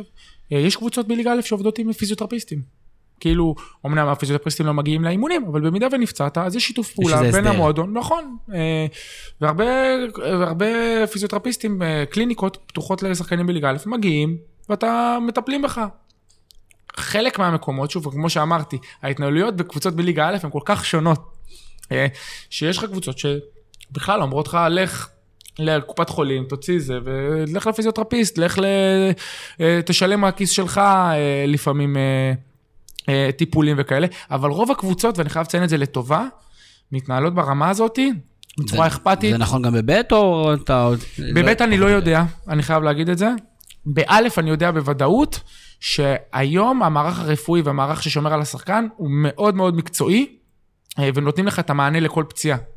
מעולה. אה, שאלות גולשים, תענה לי בקצרה על כל שאלה. עמרי אה, לפק שואל אה, גם כן על שחיתות ומכירת משחקים, דיברנו על זה. כמה הנושא נפוץ, דיברנו שאנחנו לא כל כך יודעים. הוא שואל שאלה אחרת, שאולי תפליל אותך, כמה אפשר להרוויח על מכירה. אין לי שמץ, לא הגעתי בחיים לשלבים של סכומים. הגעתי פעם אחת, כמו שאמרתי, את הסיפור שניסו לרמוז לי שבמידה וניתן את המשחק, אז אפשר לא הגעתי לשלבים של סכומים. לא, לא הגעת לשלב שאתה לא, לא, אני לא יודע, אני לא בקיא בזה, אני, אני גם לא אהיה, לא, אני גם מאמין שאני, אני לא מאמין, אני יודע שאני בחיים לא אהיה בקיא בזה, כי אני לא אגיע לשלבים האלה של בכלל לחשוב על סכומים. אז אוקיי. אין לי מושג. אודי ריבן שואל, כמה אחוז מהשחקנים שאתה משחק איתם יכולים להתעסק רק בכדורגל, וכמה משלבים כדורגל עם עבודה? לא משנה אם זה משני, עיקרי. שאלה מעניינת. אמ, וואו, אני חושב שבכל קבוצה בליגה א', אם אני אחלק את זה לאחוזים, 30% מהשחקנים יכולים להתעסק רק בכדורגל, אה, שזה שחקנים צעירים בדרך כלל, של צבא וזה שכאילו העבודה פחות מעניינת אותם, ו-70 אחוז הם אקסטרה עבודה כזאת או אחרת, יש רמות של עבודה, יש כאלה שממש עובדים מ-8 עד 4 ומגיעים ב-5 לאימון. משרת הדוגמנות שלך כמה זמן היא? משרת הדוגמנות שלי היא אקסטרה, היא גם בליגה לאומית שהייתי, בליגה לאומית הייתי דוגמן אפילו יותר, אה, בצורה יותר אה, אינטנסיבית. אני יכול להגיד לך שהדוגמנות מעולם לא נתתי לה לפגוע לי בכדורגל, לא הייתי מפסיד אימונים בשביל, בשביל עבודה דוגמנות. האם אתה הדודי בלסר של ליגת א'? וואלה, כן, כן. למרות שקיוויתי להיות דיוויד בקאם של הכדורגל הישראלי, אבל יצא לי דודי בלסר של ליגה א', זה גם מספיק טוב. כמעט יצא לך ויקטוריה בקאם. אה, מקס ריפר שואל, אה, אני מניח שאתה רואה את הסדרה ליגה ג', כמה אתה מתחבר למה שאתה רואה שם בסדרה? תראה, מה שמביאים בסדרה זה את הסיפורים של האנשים, ואת האמוציות, ואת הלב, ואת ה... אכפתיות, ואני מת על זה. כי זה מסביר לאנשים למה כדור... שהכדורגל הוא לא רק משחק, הוא הרבה מעבר, וזה מה שלמדתי. אה, ואני רואה, ובגלל זה אני גם משחק כדורגל. זה הרבה מעבר לכדורגל. כדורגל הוא המשחק, הוא הבונוס, אבל האמוציות, האכפתיות, ה... הלב של אנשים, אתה יודע, אתה רואה אנשים שאפילו לא משחקים, שכל כך מקיפים את המועדון ונותנים מהלב שלהם, וזה היופי של הכדורגל, זה, בגלל זה אנחנו כל כך אוהבים ספורט, בגלל זה אנחנו כל כך אוהבים כדורגל, ואסור לנו לשכוח את זה עם כל האלימות והמכירות והזה. בסופו של דבר, אנשים מגיעים למקום הזה ממקום של אהבה, של רצון לעזור, לראות את הקבוצה שלהם מנצחת את הכפר שלהם, את העיר שלהם, את המקום, אה, את השכונה שלהם, עולה ומצליחה ומתפרסמת ואנשים מדברים עליה. וזה מה שחשוב, וזה הכדורגל וזה מה שהיופי שבספורט. זה מה שמתחבר לשאלה הבאה, של טל בר יוסף, ששואל איך שחקנים שסומנו בתחילת הדרך, או ש... עשו איזה כברת דרך, מגיעים לליגות הנמוכות, אבל הם לא נשברים, הם נשארים, ובסופו של דבר הם פורשים בגילאים ממוצעים לשחקני כדורגל, ולא בשעה, בגיל 26 עוזבים את הכל, כי הם יכלו להיות כוכבים יותר גדולים, ובכל זאת נשארים בליגות האלה. א', זה מאהבה לספורט, כמו שציינתי, וב' זה גם יכול להיות מסיבות כספיות או מסיבות נוחיות. אתה יודע, יש אנשים שהעבודה שלהם היא, היא להיות ככה וככה, אבל הם כל כך אוהבים כדורגל, שוואלה, אני רוצה גם לשלב את זה עם הספורט, אז אני לא אוותר על הספורט לגמרי, אני שחקן כדורגל מספיק טוב, יכול לעשות מזה אחלה כסף, ואני, לא אכפת לי, לא אכפת להם מהתהילה ומהזוהר של ליגת העל וליגה לאומית, והם נהנים מהכדורגל נטו, ובאים לשחק, וזה מה שיפה גם בליגות האלה, כי האנשים שנמצאים בליגות האלה באמת אוהבים ספורט. לפעמים בליגת העל אתה תמצא הרבה שחקנים שלא אוהבים את הכדורגל ולא אוהבים את הספורט, אבל יש להם את התהילה, יש להם את הכסף, והם נמצאים שם הרבה בגלל זה. בליגה א', מי יישאר בשביל התהילה? מי, אולי בשביל הכסף, אבל גם כמה כסף כבר אתה עושה בכדורגל. זה אנשים שבאים מלמטה, שמעריכים את הכדורגל, שאוהבים אותו אהבת אמת, וזה אותם אנשים שאני לפחות מוצא את עצמי נדבק אליהם ואוהב אותם, כאילו, ומתחבר אליהם. אה, שאלה שלי, אה, איפה יותר כיף לשחק בעיר גדולה, בקבוצה של עיר גדולה, או בפריפריה, שאני מניח שם הקהל יותר מחובר, יותר אה, אנרגיות? תראה, אני אתן לך דוגמא את אה, אום אל-פחם. אום אל-פחם זה עיר גדולה, אבל היא פריפרית. היא עיר של 50 אלף תושבים. אה, ללא, וקח דוגמה קיצונית שנייה, הפועל רעננה, שהמשפחה שלי ועוד כמה משפחות ביחד מרכיבים את ההרכב של הפועל רעננה יחד עם מחלקת הנוער. אה, ללא ספק, בקבוצות שמשם, אני, אני יכול להגיד את זה, זה יישמע, זה לא סטיגמה, אבל הכפרים הערביים, הקבוצות הערביות, הם, אני ככה אני לפחות מרגיש הרבה יותר, הכבוד של העיר שלהם, שהן עולות וזה, זה נותן להם איזה משהו אחר. אום אל-פחם זה חוויה, לשחק במועדון הזה, זה מועדון ענק. אני אומר לך, זה מועדון שבעיניי חייב להיות בליגת העל, עם הקהל שלו, עם ה vibe שלו, הלוואי והם יגיעו באמת, כאילו, וייתנו פה פן אחר, זה כמו סכנין כזה, אתה יודע, זה, זה, זה המקומות האמיתיים, גם זלפה אגב, כפר של 5,000 איש, ומגיעים לך 1,500 איש, תחשוב, זה 30 אחוז מהכפר. זה מטורף, 30 אחוז מזה באים ומעודדים אותך. זה המקומות שבאמת אני יותר התחברתי אליהם.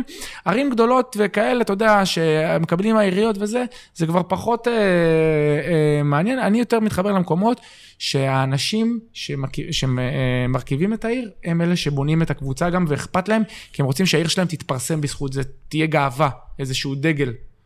נמרוד קדוש אה, שאל גם כן על הפערים ברמה, ואתה דיברת על זה, שלדעתך הפערים ברמה באזורים מסוימים הם לא כאלה גדולים. אה, והוא כן שואל אה, גם על סקאוטים, גם על האנליסטים. יש בכלל אלמנטים אנליסטים, אלמנטים אנליטיים בבחינת קבוצות, או בבחינה של איך אתם בוחנים את עצמכם? היום אמרתי לך, יש הרבה שחקנים מקצוענים בליגה א', אז הרבה שחקנים פתאום אתה תראה לובשים חזיות. בליגה א', שחקנים מורידים חולצה סוף המשחק, ורואים חזיות. שהם, שהם רכשו בצורה עצמית. כי הם רוצים להתקדם, כי הם רוצים להגיע. אני, אני, חשוב לי להגיד את זה, שאני קורא פה למאזינים, ובכלל לכל מי שיאזין לפודקאסט הזה, צאו לראות ליגה א', צאו, תאמצו קבוצה. לא, כן, לכו, תראו. תמליץ לנו, מי, אה, איזה, איזה קבוצה כדאי לעקוב אחריה? השנה, הפועל מרמורק תהיה קבוצה פנטסטית, אה, קבוצה שנבדתה לעלייה, הפועל כפר שלם, שערן לוי הולך לחתום שם בקרוב. אה, יהיה קרבות מכבי יבנה, ביתר נורדיה, הולכת להיות קבוצה נהדרת עם ארז בנודיס על הקווים. יהיה, אגב, היום, השנה ליגה א' דרום הולכת להיות חוויה, אני, חבר'ה, לכו לראות ליגה א' דרום השנה, משחקים כמו נורדיה נגד מרמורק, זה לא פח, זה יותר טוב מליגה לאומית, חד משמעית אני אומר את זה. אה, הולכת להיות ליגה מעניינת, ואתם גם תראו הרבה פתאום שחקנים שאתם אומרים לעצמכם, וואלה, איפה היה השחקן הזה? או, אתה יודע, גם שנה שעברה נתקלתי בשחקן באזור, אני לא אשכח ששחקתי בשם של כפר קאסם, אה, קוראים לו גל בן נעים, אני רוצה, אני מדבר עכשיו, ואני מאמין שהוא גם יגיע לקבוצות יותר גדולות. מה הוא, באיזה תפקיד? צעיר, אה, מתחת לחלוץ. שמע, אתה יודע איזה גול הוא נתן לנו? אני אומר לך, נגד קונוסים, בלי ככה במגרש, לעשות אותו לבד, אי אפשר לתת גול כזה. שחקנים שאתה אומר לעצמך, וואי, כאילו, ומפה אני גם קורא לאנשים שחושבים להיות סקאוטרים, או יש להם אהבה לכדורגל וחושבים שיש להם תפיסת עין טובה לשחקנים, צאו לראות ליגה א', תמליצו לקבוצות בליגת העל, יש מלא שחקנים, יש מלא אפשרויות, גם לסוכנים אני קורא מפה, למרות שהיום הסוכנים כבר מודעים לזה. אתה תראה הרבה שחקנים בליגה א', מסתובבים עם הסוכנים הבכירים ביותר, אדם קידן, גלעד, גלעד קצב, שפעם בשבילם לייצג שחקנים בליגות האלה זה כאילו בחיים לא. פחיתות כבוד. יפה. ברק אה, בצר שואל אה, שאלה דווקא מעניינת, הוא שואל, מה בכלל הערך של קבוצות בליגת הנמוכות? זה נותן משהו לקהילה? יש קבוצות בגילאים נמוכים, אה, ילדים, נוער, נערים? האם ההתאחדות צריכה, ההתאחדות צריכה לדאוג שיהיו יותר קבוצות, לאחד קבוצות? ברור, אני יכול להגיד לך שהקהילה, ליגה א' היא בשביל הקהילה, אני חושב, הרבה פעמים בשביל הקהילה. קח דוגמה קבוצה כמו רובי שפירא, פועל רובי שפירא חיפה. קבוצה של הקהילה, קבוצה עם מחלקת נוער מדהימה, קבוצה שמשחקת בליגה א' עם קהל, אה, קבוצה שאומנם היא תוצר של אה, סכסוך במועדון גדול, אבל היא עדיין קבוצה של הקהילה. היא קבוצה של ביתר נורדיה גם, אותו דבר. אה, יש הרבה קבוצות שהן של הקהילה, ויש קבוצות שנבנו כדי לעלות, או סתם גחמה של אותו בן אדם. אני יותר מתחבר לקבוצות הקהילתיות, קבוצות שמייצגות ערים מסוימות, ואנשים חייבים להבין שמבחינת אה, אותם אנשים שגרים בערים האלה, שאף אחד לא שומע עליהם, פתאום שמדברים עליהם בתקשורת, שפתאום הכדורגל מדברים עליו, ותשים לב מה זה עושה לעיר כשהיא מגיעה לאיזה הישג מסוים. אה, אז, אז לבני זל, זלפה כאלה, יש להם uh, קבוצת נוער, נגיד, אפרוחי זלפה? או ש... לא, יש להם מחלקת, יש להם מחלקת נוער, אתה רואה את השחקנים, ה... אני חושב שזה מאוד חשוב שיהיו מחלקות נוער, כמו שאתה אומר, uh, מאוד מאוד, uh, זה, זה מאוד מאוד חשוב, כי זה נותן uh, בסיס כן. משמעת, להיות ספורטאי, עם כל המסגרת. אגב, אני חייב להגיד לך, אני הרי דיברתי על זה שיצאתי לספרד, לליגה שלישית, להיבחן בקבוצה שנקראת לה הויה לורקה, זה בדרום ספרד. אני לא יודע אם אנשים יודעים, אתה יודע כמה ליגות שלישיות יש בספרד? כמה קבוצות יש בליגה השלישית בספרד? אה, הרבה. 80.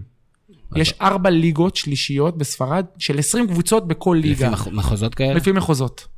80 קבוצות. אני לא חושב שבמדינת ישראל יש 80 קבוצות בכל הליגות. בסך הכל. אה, אולי... הבדל של גודל קצת. כן, כן, לא, ברור. אבל בוא, יש... אה, 80 קבוצות, ואם אתה רואה את ההתנהלות, בזה, הייתי שם חודש וחצי, וגם הייתה טעות שלי, עוד פעם, התנהלות. אה, מטעמים כספיים ומטעמים שחשבתי שאני הולך לליגת העל אה, ולא לחתום בליגה שלישית בספרד, הרמה שם היא מטורפת, אני זוכר שהגעתי לאימון הראשון. ויש לך לוק ספרדי. אה, לא, תקשיב, הגעתי לשבוע האיטלקי, אני חצי איטלקי. אוקיי. צבג. אגב, אגב, גם את זה עוד משהו שלא לא יודעים, הייתי קרוב לחתום, החלום שלי כמעט אה, הוגשם. אה, ייצג אותי באותו זמן עובד קראוס, זה היה אחרי העונה השנייה שלי בעצם אה, בליגה לאומית, באותה עונה שהגעתי גם להפועל כפר סבא אחרי זה. הייתי אמור לחתום באבלינו באיטליה, בסריה C, קבוצה שהיום נמצאת בסריה B. מועדון ענק ב... באיטליה, כאילו עם קהל ואיצטדיון. ו... בטוח שאחד המאזינים שיחק אותה במנג'ר, בטוח. כן, נכון. לא, אבלינו זה גם קבוצה שאנחנו מכירים מהכדורסל, אני חושב, נגד מכבי תל אביב. אה, עיר מדהימה, וכבר אה, דיבר, דיברנו על חוזה, היה לה גם כתבה אה, מאוד גדולה בקלצ'ו מרקט, מרקטו, שזה הוואן של האיטליה, שאין מאמן איטלקי שלא פותח את זה כל בוקר, כתבת, כתבה ראשית על אבי זאבה גלאשיה בר רפאלי, אולטרה סונו פוטבול. במילים, בתרגום חופשי, אבי עוזב את בר רפאלי במרכאות, לא הייתי חבר שלה, אלא פשוט הצטלמתי את אבי סבג, עוזב את הדוגמנות ומתרכז רק בכדורגל. אז אנחנו מדבר על זה. כן, אה, ובזכות הכתבה הזאת, הנה, קח פיקנטריה, סיפורים אה, מעניינים. אה, הכתבה הזאת עשתה רעש, עובד דאג לכתבה הזאת באמת שזה, ואתה יודע, האנשים קוראים את הכתבות האלה גם בעולם, ושואלים, מי זה השחקן הזה? כאילו, מי זה אבי צבאג הזה ששחק בליגה שנייה בישראל, וככה הוא פוטנציאל. ומי שהתקשר לעובד קראוס לבקש שאני אגיע, זה קריסטנסן, מי שהיה המנהל המקצועי של מכבי חיפה פה, הוא היה אז המנהל המקצועי של מונקו, בליגה השנייה בצרפת. והוא רצה להביא אותי למונקו, כי הוא אמר שלמונקו אין מספיק אוהדות. והוא רצה למשוך, איזה, זאת אומרת, תקשיב, זה סיפור אמיתי, אתה מבין? אני מביא לך פה פיקנטריה, אה, זה. וכן, אה, ועובד אמר לי, תראה, אנחנו בוא נהיה עם רגליים על הקרקע, אתה עוד לא ברמה של מונקו, אה, והוא רצה להביא אותי למונקו להחתים. לא מבחנים, לא כלום, בוא תחתום במונקו. אני מטומטם שלא לחצתי עליו, אמרתי לו, עזוב, אז אני אעשה פדיחות. בדיוק. תן לי אה, פדיחות במרכאות, תן לי, שים אותי במונקו. הוא רצה להביא את מונקו כדי להעלות בעצם את הרעש, להביא, הבאנו שחקן חתיך, דוגמן כזה, אתה יודע, כאילו, זה. כל הסיבות הנכונות. כן, אבל זה סיפור אמיתי. כן, אתה באמת לא יודע להתנהל. כן, לגמרי, לגמרי, לגמרי. ואבלינו זה סיפור כואב, כי בסופו של דבר הם החתימו איזה בלם מפאוק סלוניקי. הרבה פחות יפה. כן. אמ, נחזור לספרד שנייה ולנקודה שניסיתי להעביר. אה, בסופו של דבר, מה שאתה רואה בספרד, אה, זה ברמה שזה ליגה שלישית, אתה רואה כמות שחקנים אדירה, מטורפת, היצע, שחקנים שנותן במה למקומות האלה. הרבה קבוצות בנות, אני חושב שהכדורגל הישראלי צריך ללכת למקום של הרבה קבוצות בת. כשהיום מנסים, ואתה יודע, כאילו כל קבוצה שרוצה לעשות קבוצה בת, זה כאילו מצטער לא טוב. זה טוב, זה חשוב. אין כסף לזה, זה, זה, זה הנקודה. עזוב, עזוב לזה, זה חשוב, צריך לקחת את האנשים הנכונים, לקחת קבוצות בליגה א' כקבוצות בת. זה הרעיון שלי. רעיון מעניין מאוד. שאלה אחרונה, דוח אקמון מאשקלון שואל במילה, מה רגע השיא ומה נקודת השפל של הקריירה שלך? וואו, אה, רגע השיא שלי היה הגול שלי נגד רמת השרון במש, אה, במשחק העונה של רעננה נגד אה, רמת השרון. אה, ללא ספק, זה הרגע הכי, זה ניצח לנו 1-0, משחק עונה, קבוצה שלא הפסידה 21 מחזורים, אה, ואני ונבחרתי גם לשחקן מצטיין והתראיינתי בטלוויזיה, זה תמיד היה חלום שלי, אז זה ללא ספק אה, רגע השיא. ורגע השפל היה לא מזמן, היה שנה שעברה, זלאפה נגד באקה, משחק עונה, דקה 93, מובילים 1-0, במקום לעשות היסטוריה ולעשות שישה ניצחונות ברציפות, קבוצה פעם ראשונה שעולה מליגה ב' לליגה א', ספגנו שער מכדור, מורד קדוסי האגדי. אה, כולם שם אגדיים בליגה כן, הזאת. כן, כן, קדוסי הוא באמת אגדי, ועד עכשיו זה צורב לי בלב, וזה מבחינתי הרגע שפל. יפה מאוד מאוד מאוד. אה, אבי צבק, מה אנחנו נאחל לך? שאני אמשיך ליהנות מכדורגל, שאני אמשיך לשחק כדורגל, וכמה שיותר, ו... וזהו, ובריאות ל...